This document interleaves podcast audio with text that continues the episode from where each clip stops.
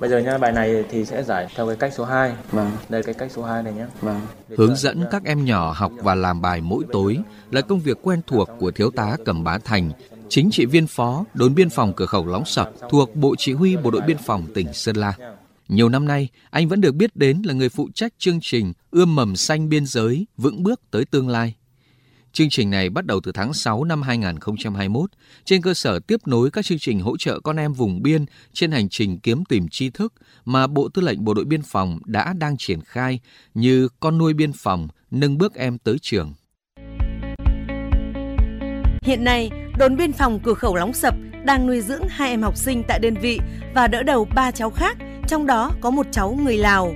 Mức hỗ trợ là 500.000 đồng một cháu một tháng trong 9 tháng của năm học cho đến khi các cháu học hết lớp 12. Trung tá Thành cho hay, từ năm 2012 đến nay, đơn vị vẫn duy trì mô hình nấu bữa ăn sáng hàng ngày cho các em học sinh mầm non tại bản Búc Bát trong mô hình bữa sáng cho em, cũng như hỗ trợ 30 em học sinh trường phổ thông dân tộc bán chú, tiểu học và trung học cơ sở xã Lóng Sập. Kinh phí thực hiện chương trình được trích từ sự đóng góp của cán bộ chiến sĩ đơn vị và từ nguồn xã hội hóa.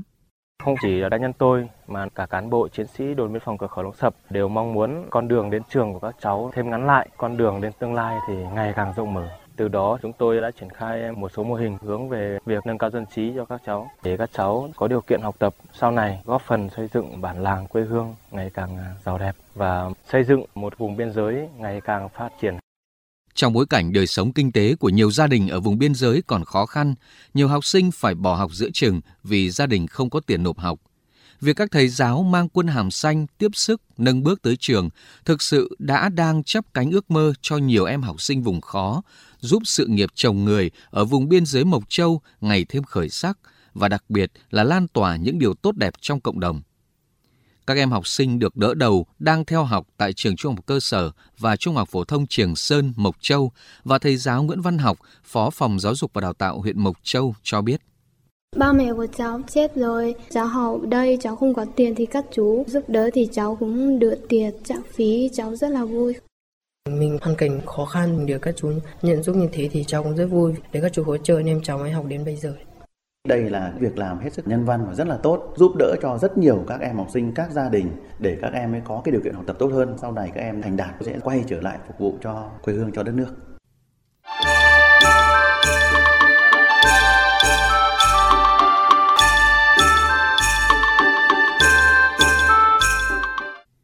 Sinh ra lớn lên trong một gia đình thuần nông ở bản Bó Bun, xã Triềng Bằng, huyện Quỳnh Nhai, tỉnh Sơn La – nhưng với khát khao cháy bỏng với một cuộc sống mới, làm đẹp giàu cho bản làng quê hương.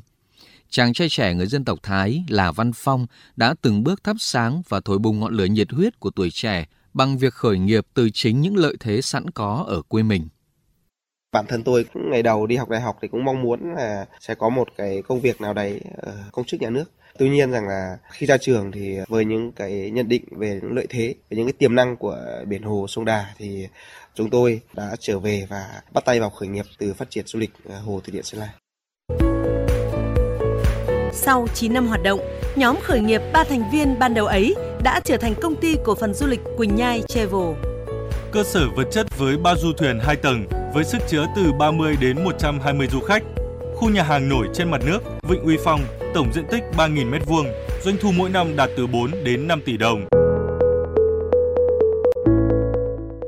Trong kế hoạch hoạt động và chiến lược kinh doanh của đơn vị, chàng trai trẻ là Văn Phong trên cương vị là chủ tịch hội đồng quản trị kiêm giám đốc công ty luôn chú trọng việc tạo việc làm với thu nhập ổn định cho người dân, nhất là lao động trẻ trên địa bàn như anh Lò Văn Toàn ở bản Pu Khoang, xã Triềng Bằng, huyện Quỳnh Nhai.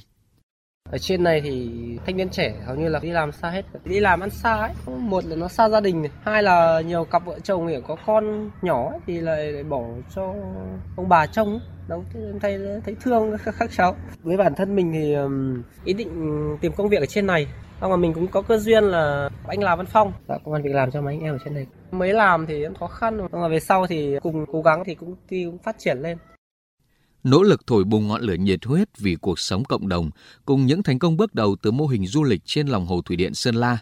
Lá Văn Phong đã trở thành một trong những tấm gương thanh niên khởi nghiệp điển hình được tuyên dương tại chương trình Khát vọng khởi nghiệp bừng sáng bản làng do Đài tiếng nói Việt Nam và Ủy ban dân tộc phối hợp tổ chức. Đoạn này thì nên mở càng rộng và càng tốt chứ. Đoạn này mét dưới đấy, mở mét dưới. hẳn 2 mét đi.